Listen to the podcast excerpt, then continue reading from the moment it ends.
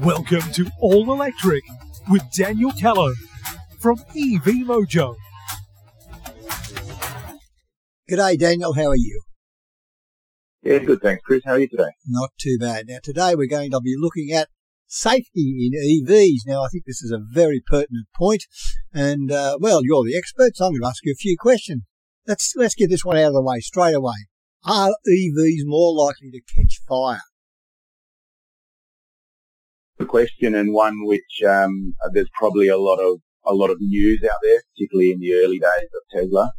Um, and a lot of it, unfortunately, is misinformation. And, and it's gotten to the point where, you know, we hear it today. Like I was at a charging station the other week and you hear someone walks by, obviously, you know, not, not highly informed in the EV scene and, and they're like, oh, they're pointing at the cars going, oh, those things catch on fire, right? So there's a lot of misinformation and we're to, we're to we're just going to hit this on the head today, and, and I'll rattle off a couple of stats with a with a recent study that was conducted from the NTSB. So for those that know, the NTSB is the National Transportation Safety Board, and they essentially look into all these air crash investigations, vehicle uh, crashes, any sort of transport crash, and they and basically pull the stats to get to the bottom of it. And what they analysed was they analysed car fires. So per 100,000 cars sold, so for every 100,000 cars sold, petrol and diesel cars caught on, there was 1,500 vehicles that caught on fire. Uh, for hybrid, it's three and a half thousand. So you're twice as likely to be involved in a car fire if you're in a hybrid than if you're in a petrol or diesel car. A lot of people don't realise that, that's the case. And EVs is not three and a half thousand or above. It's only 25. So it's not just a little bit less, it's substantially less. To put that into perspective, you're about 200 times less likely to be involved in a car fire if you purchase an EV. Um, and that's just, that's just, you know, phenomenal, those stats. It just goes to show you that what you read in the news, um, you, need, you need to question. A lot of it is, um, obviously there because the traditional car makers are threatened by, um, by EV. So, you know, the minute one catches on fire, uh, let's flood the news and make it sound like they're all catching on fire. But the statistics show otherwise. Yeah, very, very good point there, mate. Well, I suppose that really does lead on to our second point. What about crash resistance? How do EVs fare in an accident? Yeah, good question. I mean, we know, EVs have, um, you know, better technology in relation to crash avoidance. Um, overall, they're less, you got less of a chance of getting involved in an accident. And a lot of the reason for that is also the lower center of gravity because you've got the, the battery pack um, at the bottom of the vehicle, it, it, really grounds the weight of that vehicle. So, um, you know, sudden cornering, sudden turns, uh, you know, the car's going to be a lot more planted and not wobble around. Um, obviously there's advanced technologies, but, you know, data has shown that the Model Y, for instance, which is an SUV, has the lowest chance of rollover out of any similar side SUV on the planet. So, you know, we're talking about comparing a petrol powered or a diesel powered SUV uh, like let's say a Porsche Macan or, you know, you've got a Toyota RAV4 or something like that. Um, you know, when you, when you roll, when you try to roll over those vehicles, you'll have a better chance of rolling them over than you will a Model Y.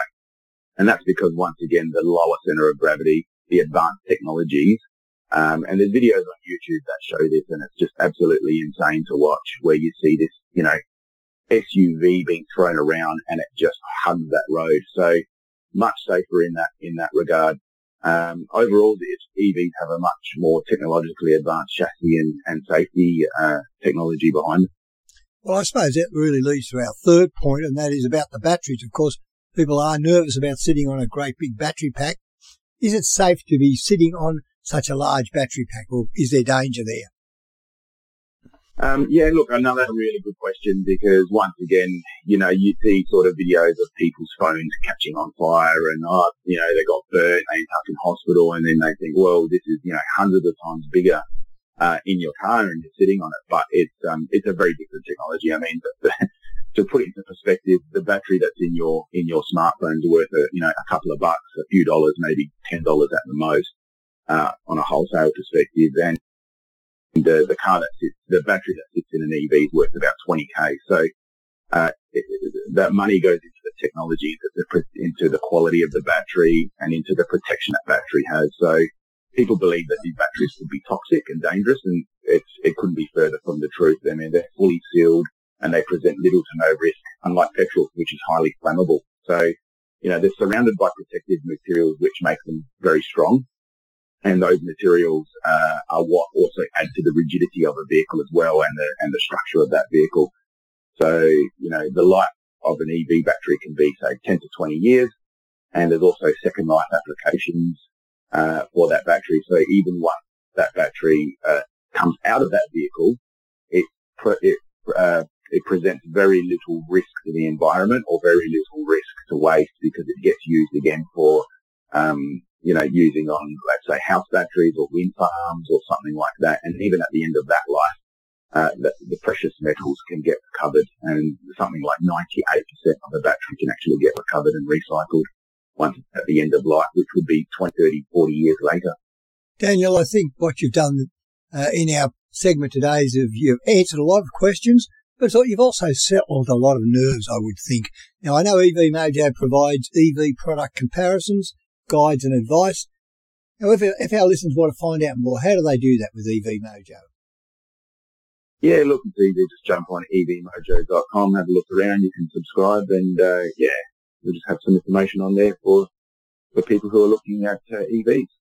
I think EV Mojo do a great job in this ever increasing age of electric cars. Daniel, a very, very big thank you to you for your expertise, for EV Mojo, for allowing you to be part of the team here, and just just the knowledge that uh, you bring to us about electric vehicles, which can be quite often shrouded in uh, in misinformation.